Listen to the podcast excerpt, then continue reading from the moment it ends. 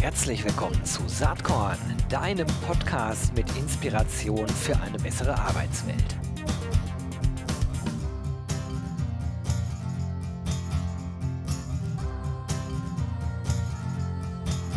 Hallo und herzlich willkommen zum Saatkorn Podcast. Heute mal wieder ein spannendes Thema, denn es geht um digitale Transformation und um Education. Ich habe demzufolge auch einen spannenden Gast heute hier am Start. Es ist Nicole Geizionas. Sie wollte ursprünglich Kapitänin eines Raumschiffs werden, um die Zukunft zu erforschen. Tja, man könnte sagen, Ziel erreicht, denn sie ist heute Gründerin und Co-CEO der Online-Education-Plattform XU und beschäftigt sich mit den Zukunftskompetenzen von morgen. Also herzlich willkommen, Nicole. Ich freue mich sehr, dass du da bist. Ja, hallo Gero, ich freue mich auch. Danke für die Einladung. Mega spannend, was ihr da macht seit 2016, sechs Jahre am Start. Ähm, mhm. erklär doch mal, ist das eine University? Ist das ein Learning-Programm? Ähm, was, was macht ihr da? Ihr bildet Individu Individuals aus, die sich in, der, in Digitalthemen weiterbilden wollen, aber ich glaube, ihr helft auch Unternehmen gleichzeitig. Ne?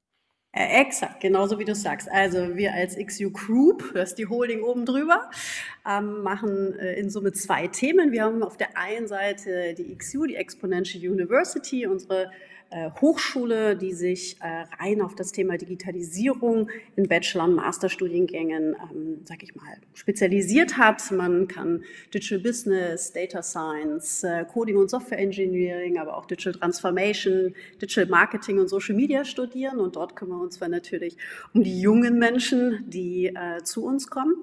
Und auf der anderen Seite, ähm, damit sind wir gestartet, äh, damals in 2016, bevor wir auch die Hochschule natürlich äh, akkreditiert implementiert lassen haben, ähm, kümmern wir uns um die Unternehmen und begleiten die in der digitalen Transformation und haben uns da natürlich stets weiterentwickelt mit äh, unterschiedlichsten Schwerpunktthemen. Heute ähm, das Thema, neben dem Thema Digitalisierung machen wir das Thema Nachhaltigkeit und Elektromobilität, also so die großen Megathemen. Und ähm, ja, rund um das Thema Education, wir haben eine eigene Plattform, wo man darüber lernen kann, bieten große Lernreisen an, aber auch kleine äh, kleine Brain Bites, so wie wir es nennen, kleine Lernnuggets von 30 Minuten, um natürlich sich in den Themen rund um Digitalisierung, Nachhaltigkeit und Elektromobilität tatsächlich natürlich auch ähm, dort fit zu machen.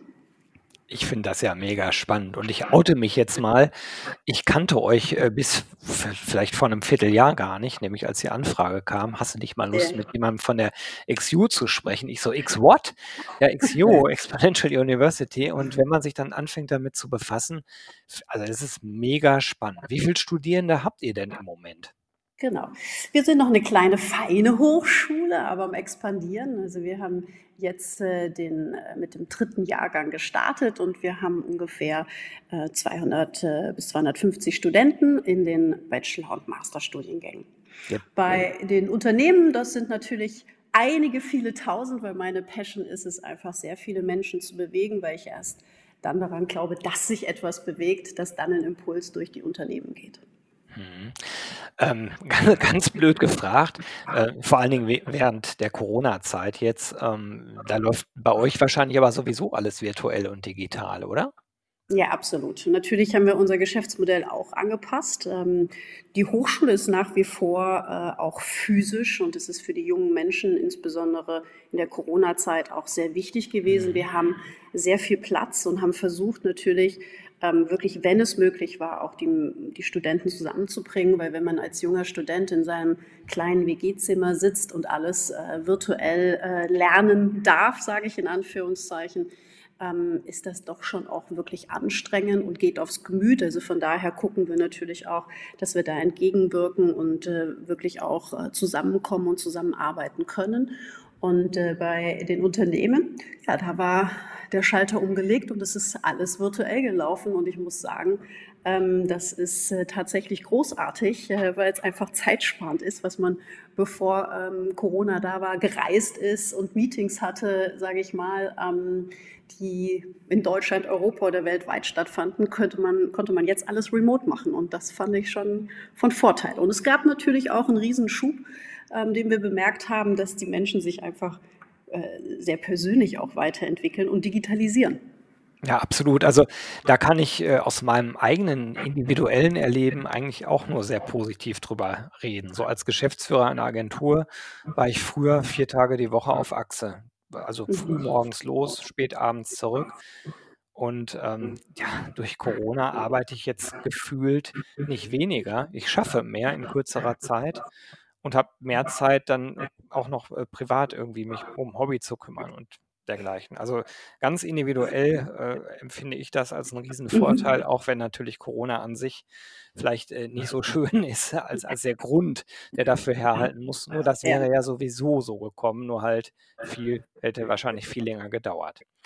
Ähm, ich finde jetzt erstmal interessant, äh, wenn man bei euch auf die, äh, auf die Webseite geht, die ich natürlich in den Shownotes verlinken werde, dann sieht man ja, dass ihr auch verschiedene äh, Lernprogramme natürlich äh, anbietet. Also es gibt, glaube ich, dann Vollzeitstudium, es gibt auch Na Nano-Degrees, ne? Äh, wo Mhm. man in bestimmten Themenfeldern sich sozusagen weiterbilden kann. Mhm. Ähm, wie ist das denn sozusagen von den von den Schwerpunkten her? Gibt's da irgendwie so so, äh, Bestseller, so so so Dinge, die besonders nachgefragt sind? Jetzt, äh, erst von den Studierenden aus betrachtet. Auf die Unternehmensseite, die ja für diesen Podcast spannender ist, kommen wir dann gleich noch ausführlicher zu sprechen. Absolut. Also, was natürlich die Bestseller sind äh, in, in den Bachelor-Studiengängen, muss man ganz klar. Also, es ist eine gute Verteilung zwischen Coding und Software, Digital Business, Digital Marketing, Data Science. Es ist schon eine gute, gute Verteilung. Aber was man natürlich merkt, das Thema äh, Marketing und Social Media ist natürlich auch wahnsinnig nachgefragt. Und wir sind äh, hier in Deutschland, Europa die erste Hochschule, die äh, mit Influencern zusammenarbeitet und über TikTok gegangen ist. Und es ist, war unheimlich spannend natürlich, dass die Studenten das mitverfolgen konnten und äh, selber, sage ich mal, auch mit daran arbeiten, an unserer eigenen äh, Hochschulstrategie, wie wir uns nach außen vermarkten. Und äh, da ist schon, sage ich mal, ein Stück weit äh, der Hype oder wie du es formuliert hast, ein Bestseller mit drin, dass äh, sehr viele Studenten natürlich das Thema Social Media äh, sehr, sehr stark äh, lieben und äh, darin auch, sage ich mal, nicht nur fit gemacht werden, sondern sich selber auch fit machen. Wie, äh, se äh, seht ihr euch da in Konkurrenz zu, ich sage mal, internationalen Veranstaltungen wie Udacity zum Beispiel, würde ich jetzt so als Konkurrenz in dem Bereich vielleicht ansehen. Vielleicht siehst du das selbst aber auch ganz anders. Oder wenn man, äh, in Deutschland bleibt, wenn man sich OMR nimmt als Beispiel. Mhm. Also auf der Hochschulseite, sage ich mal, sind eher äh, der, der, der Wettbewerb oder, äh, sage ich mal, die, die Partneruniversitäten sowie die Code University, äh, sage ich mal, unser in Anführungszeichen Wettbewerb. Ich sage das immer sehr ungern, weil ich glaube, wir arbeiten ja auch alle miteinander und miteinander an dem Mhm. Ziel, das Thema für junge Menschen, also die jungen Menschen äh, die Zukunftsjobs für morgen natürlich auch irgendwie darin, sie fit zu machen und zu qualifizieren. Also deswegen spreche ich immer ungern vom Wettbewerb, aber dann sind es eher so die Hochschulen in diesem Umfeld, ähm, sage ich mal, Udacity und OMR sind eher, sage ich mal, ähm, Unternehmungen, die natürlich auch das Thema Marketing nach vorn bringen, aber keinen äh, Abschluss, sage ich mal, in Bachelor und Master natürlich machen können. Ähm, die Nano-Decrees kommen schon eher, ähm, dass natürlich eine Udacity, also wirklich international sogenannte oder LinkedIn Learning Nano-Decrees vergeben. Das machen wir auch, weil wir einfach sehen, dass wir oder sage ich die XU in Summe die Bildung gerne revolutionieren möchte. Das heißt, wir sagen, jede Minute zählt bei uns und jede Minute ähm, kann man sich auch anrechnen lassen. Und dann geht es nicht nur darum, junge Menschen von einem Master in Digital Transformation zu überzeugen, ähm, den dann zu machen, sondern tatsächlich natürlich auch ähm, Mitarbeiter in den Unternehmen, die sich weiterqualifizieren wollen.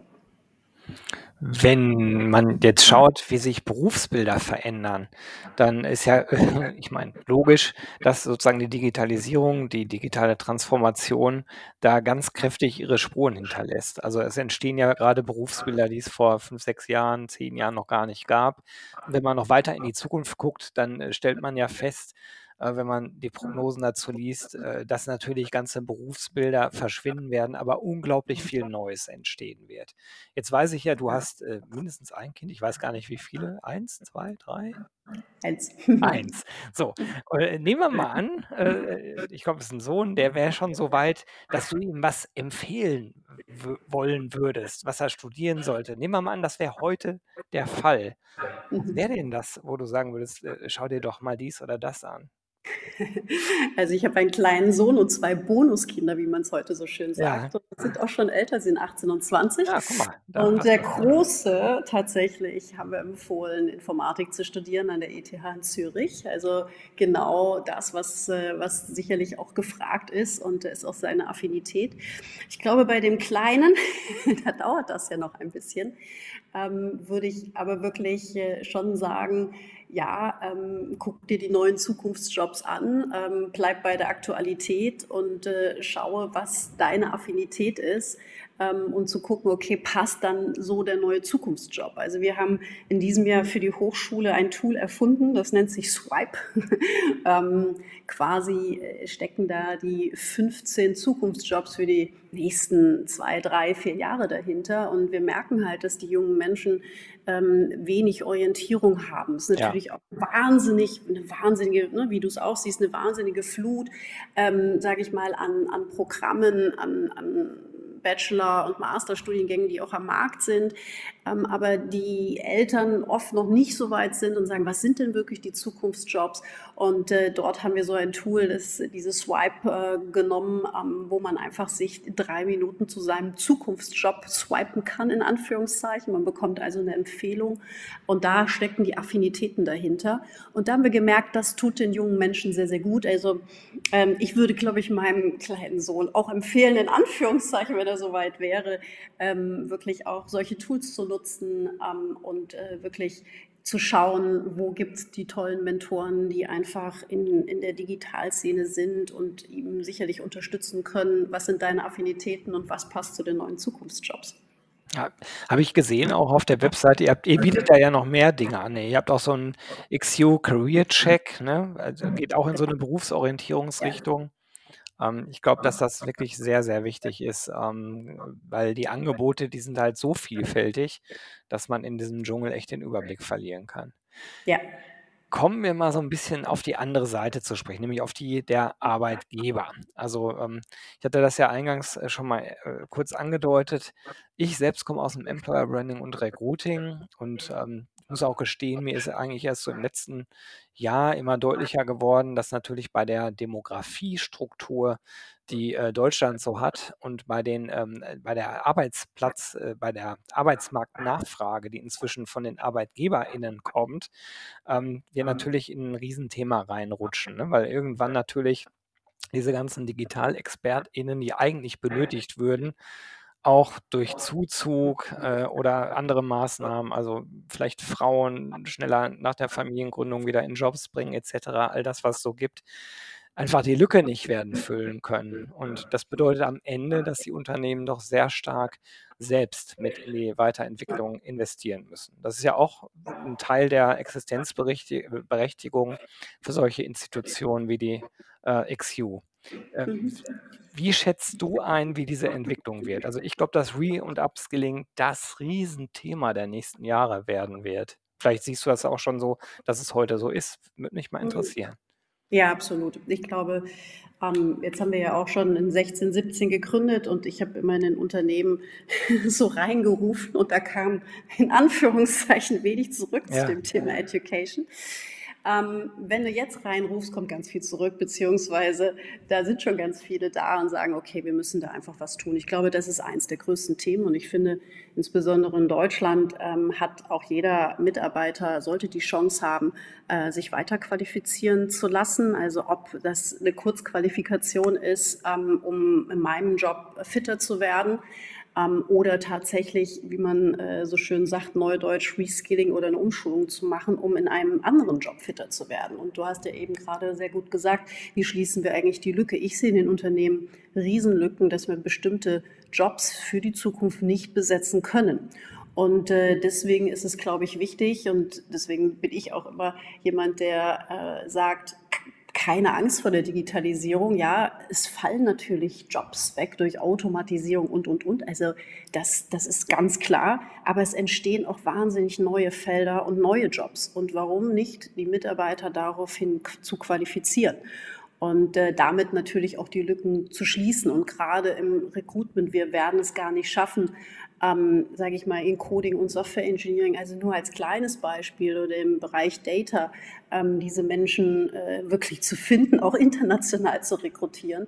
Ähm, da sind, äh, sage ich mal, die Global Player an einer oder anderen Stelle vielleicht noch schneller und können noch mehr bieten, sondern wir müssen, äh, müssen einfach mit den Unternehmen gemeinsam schauen, wie können wir das, die Mitarbeiter, die da sind, wirklich exzellent äh, weiter qualifizieren, dass sie diese neuen Jobs machen können.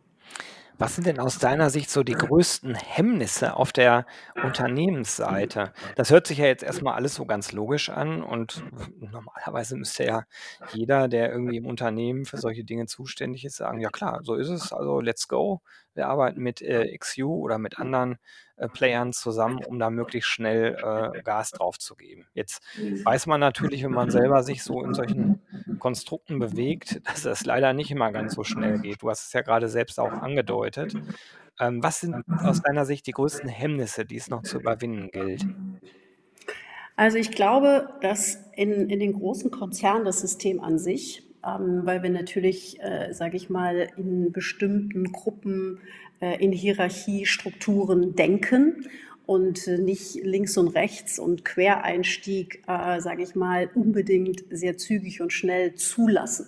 Ähm, also nehme man das Thema Agilität, ja, ähm, nehme man die ganze Automotive-Branche oder Zulieferer, die sich äh, zunehmend natürlich, Thema Elektromobilität, Software-Companies, dorthin entwickeln müssen. Und für die ist es natürlich, agil zu arbeiten, anders zusammenzusetzen, crossfunktional, über alle Grenzen hinweg, ist das schon eine Herausforderung, weil man natürlich Systeme dahinter hat, die noch, sage ich mal, völlig verständlich auf eine alte Struktur aufbauen. Und das ist, glaube ich, ein großes Hemmnis und eine große Herausforderung, sich dem entgegenzustellen und tatsächlich dort auch etwas zu tun. Ähm, ich glaube, dass das Zweite ist, dass man ähm, als, als HR-Abteilung, aber auch als Fachbereich, und das kann ich auch gut nachvollziehen, manchmal überhaupt nicht weiß, was ist das, was wir wirklich brauchen und wie viele Menschen brauchen wir auf diesen neuen Zukunftsthemen. Und äh, dann muss man natürlich anfangen, Konzepte zu entwickeln, strategische Ausrichtungen zu definieren. Und das ist natürlich auch, sage ich mal, schon auch mit einer Anstrengung verbunden und natürlich mit viel Mut, diese Schritte zu gehen und zu sagen, okay, wir machen das jetzt. Wir bilden jetzt einfach mal 300 oder 1000 Menschen äh, in, in einem neuen Zukunftsthema aus, ähm, weil das einfach absolut notwendig ist. Und äh, da ist man, glaube ich, einfach noch zögerlich. Also das ist, äh, glaube ich, da brauchen wir einfach noch mehr Mut, wirklich diesen Weg zu gehen. Aber es gibt unheimlich viele Unternehmen, was ich sehe, die sich, die wirklich 20, 30, 40.000 Menschen in die Elektromobilität führen, weil sie sagen, okay, das ist unsere Transformation. Mhm. Alle müssen das Wissen darüber haben. Und natürlich gibt es dann äh, Mitarbeiter, die brauchen spezifische Lernreisen und spezifisches Wissen. Aber alle müssen dieses, dieses, äh, dieses Wissen haben. Und ich glaube, das ist so Schritt für Schritt ist da so, so ein Umdenken, dass auch viele Menschen, äh, sage ich mal, dieses Wissen brauchen. Also ich bin der absolute Befürworter, ähm, dass erst mit vielen Menschen äh, tatsächlich der Impuls durch das Unternehmen geht, wenn viele Menschen auch vom Gleichen sprechen und eine gleiche Sprache haben. Und äh, das, glaube ich, ist, ist einfach, einfach wichtig und das sehe ich immer noch als Hemmnis, ähm, so ganz, das ganze digitale Thema voranzutreiben, dass wir eine Sprache sprechen, dass wir transparent sind und dass wir einfach ein Stück weit auch diese Ängste nehmen. Hm. Gibt es da Unternehmen, wo du sagst, die sind äh, aus deiner Sicht schon so best in class, also die, die, die solche Transformationswege gerade beschreiten oder vielleicht sogar schon sehr weit sind? Ja, also ich glaube schon, dass es innerhalb äh, der, der großen Konzerne, DAX-Konzerne schon äh, so ein paar gibt, die sich da schon sehr fortschrittlich auf den guten Weg begeben und wirklich große Transformationen anstoßen. Ähm, das ist sicherlich auch von den Branchen unterschiedlich, äh, weil alle auch unterschiedlich gestartet sind mit dem Thema digital. Ähm, aber ich glaube, da sind schon einige wirklich einfach auch gut auf dem Weg. Ähm, nichtsdestotrotz stelle ich einfach noch fest, die Hemmnisse, die ich auch genannt habe, hemmen natürlich auch das ganze Thema Upskilling und Reskilling. Und da könnten wir eigentlich noch viel viel, mehr machen, weil die Mitarbeiter wollen. Jetzt hast du gerade ähm, die Großkonzerne so ein bisschen hervorgehoben. Mich wundert das nicht, weil dort natürlich ähm, entsprechende Budgets vorhanden sind und auch, weil die äh, von der Personaldecke in der Regel so ausgestattet sind, dass sie ja eigene Learning-Abteilungen haben, die ja auch irgendwo zeigen müssen, dass sie weiter en jour sind und sich dann automatisch mit äh, bewegen müssen. Wie ist das im Mittelstand aus deiner äh, mhm. Einschätzung heraus? Weil ich habe oft den Eindruck, in dem Themengebiet, wo ich so heimisch bin, die werden leider erst so langsam wach. Es gibt einige, die schon sehr gut unterwegs sind und ich habe aber bei der Masse leider das Gefühl, dass zwischen dem, was sie abends vielleicht in den Nachrichten sehen und zwischen dem, was sie dann tagsüber leben, 'ne riesige Kluft ist. Ja, den Fachkräftemangel gibt es, nur nicht bei uns. Das ist natürlich ein bisschen naiv, den gibt es überall. Äh, wie wie ist das in deinem Themenfeld? Hm, bestätigt ihr total. Also auch bei, bei den äh, Mittelständlern oder bei den Kleinstunternehmen, die haben sicherlich nicht immer das Budget, aber nichtsdestotrotz auch mit kleinem Budget, ich bin jetzt mal so hart in der Aussage, kann man natürlich auch einiges machen und es gibt natürlich auch einiges am Markt. Und äh, ich glaube, da, da muss der, der Mittelstand führende Mittelstand, aber auch die kleinen Unternehmen wirklich auch umdenken und jetzt einfach auch, auch rangehen. Ähm, weil man sieht ja an der einen oder anderen Stelle, dass äh, die Unternehmen es dann auch nicht mehr schaffen, weil sie sich auf die Digitalisierung vielleicht zu spät eingelassen haben oder die Mitarbeiter nicht bewegen, beziehungsweise die Mitarbeiter dann abspringen, ähm, woanders arbeiten. Und ich glaube, da ist es einfach unheimlich wichtig, dass da was gemacht wird. Und ähm, deswegen gucken wir auch immer schon nach dem Mittelstand, um einfach auch, ähm, sage ich mal, Lernreisen und Lernangebote geben zu können, die vielleicht auch nicht das Budget haben. Also das heißt, wir haben, sage ich mal, Content in diesen großen Schwerpunktthemen, die wir, die wir haben, um dem Mittelstand natürlich diesen, diesen Content, diese Lernreise auch zur Verfügung zu stellen. Und ich glaube, das ist einfach wichtig und das müssen wir alle mit unterstützen, dass äh, auch äh, die Mitarbeiter davon partizipieren können und die Unternehmen. ich habe manchmal den Eindruck, wenn man über Digitalisierung redet, dann, äh, dann haben viele in meinem Kopf, ach, das sind neue Tools und IT-Systeme. So, ich fasse das jetzt mal so zusammen. Äh, und das, das ist ja verrückt, weil ein Tool an sich ein, äh, eine Technologie an sich ändert ja eigentlich erstmal gar nichts. Die ist, die ist da, gut und schön, äh, aber getreu dem alten IT-Satz Garbage in, Garbage out, wenn ich nicht die Leute habe, die das bedienen, oder anders gesagt, was du eben mehrfach ja schon betont hast, wenn ich im, insgesamt in dem Unternehmen eine Bereitschaft da ist, mit modernen Tools äh, auch zu arbeiten, dann äh, hat man nichts gewonnen, sondern vielleicht viel Geld ausgegeben, eine tolle Technologie, die aber nicht zum Einsatz kommt. Das sieht man ja leider in der Praxis hin und wieder mal, sage ich jetzt ganz höflich ausgedrückt. Ich glaube ja, dass neben dem ganzen Verständnis, was sozusagen äh, Digitalisierung auf einer technologischen Ebene bedeutet, äh, ganz, ganz wichtig ist auch zu lernen, äh, dass ein Mindset sich verändern muss. Also, dass man veränderungsbereit sein muss und, ähm, äh, Veränderung als Chance sieht und nicht als Bedrohung. Spiegelt sich das auch in eurem Curriculum irgendwie wieder? Ja, absolut. Also das, was du sagst, das, da geht mir das Herz auf. Der Mensch steht im Mittelpunkt. Und wenn wir die Menschen nicht haben, dann funktioniert das ganze Thema digital auch nicht. Und dann hast du tolle Tools und äh, ein tolles System drumherum und tolle IT, aber keiner kann es bedienen ähm, und keiner macht was. Ich glaube, der, die, die Chance ähm, ist einfach gigantisch groß für die Menschen, aber ich sehe natürlich auch, auch die Ängste. Und ich glaube, die muss man einfach, so wie du es gerade auch gesagt hast, die muss man ein Stück weit nehmen und Transparenz schaffen und sagen, für was ähm, für was nutze ich das? Welchen Impact habe ich als Mitarbeiter oder als Person, ähm, jetzt ein Beispiel dieses Tool zu nutzen?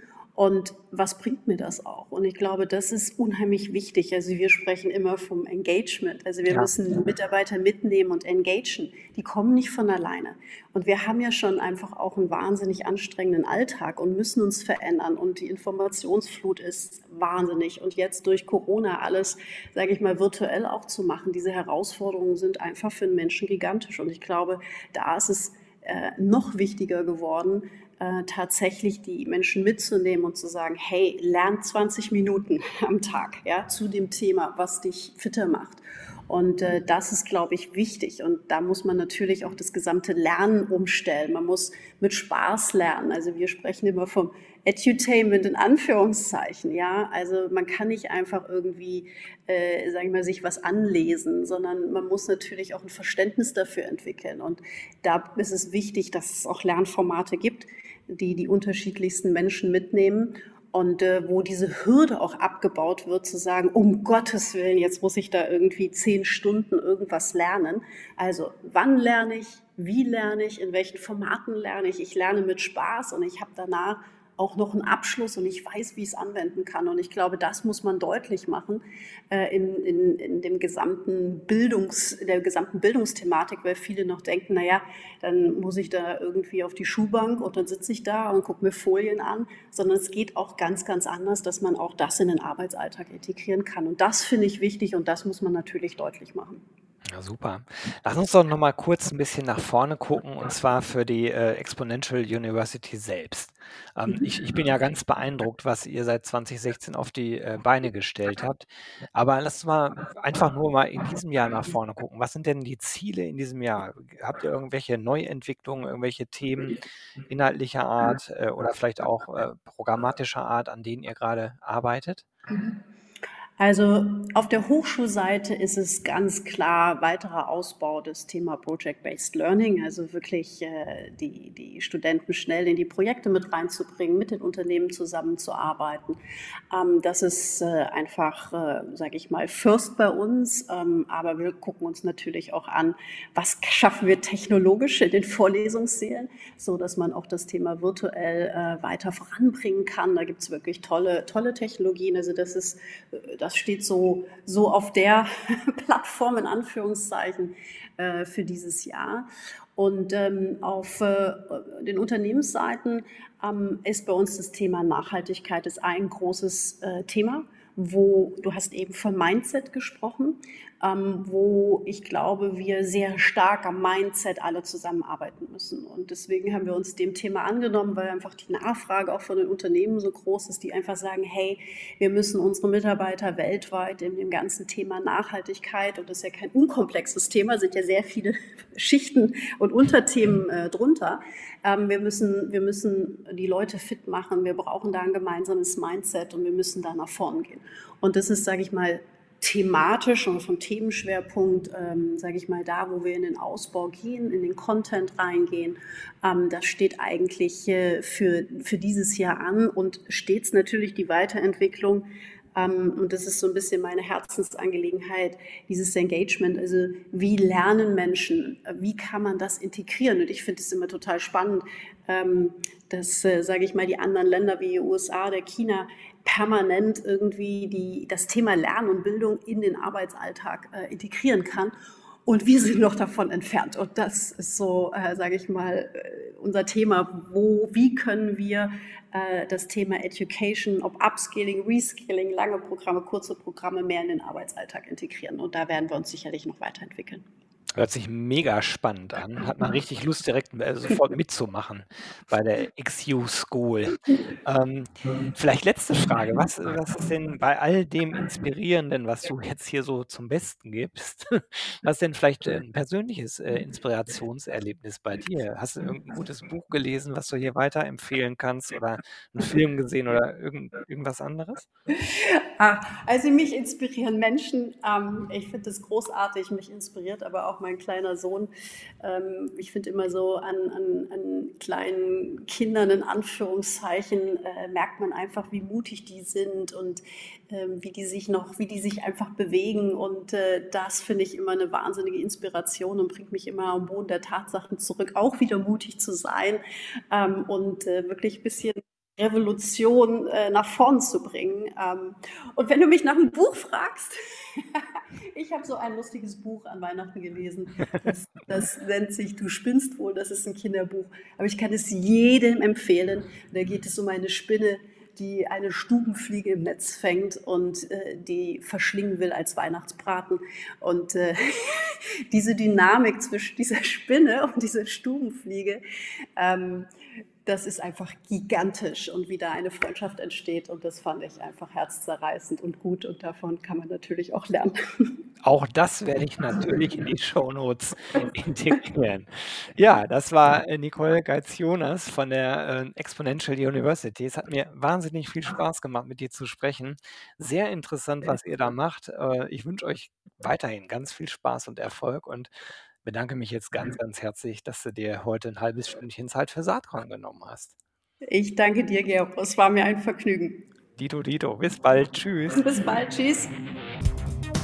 Jo, das war diese Saatkorn-Podcast-Episode. Wenn du nichts mehr verpassen willst und dich überhaupt für die Saatkorn-Themen interessierst, dann abonnier doch einfach meinen niegelnagelneuen Newsletter. Und dann bekommst du jeden Sonntag frisch alle Artikel, alle Podcast-Folgen, außerdem noch meine wöchentliche Kolumne und die Verlosung der Woche in deine Inbox.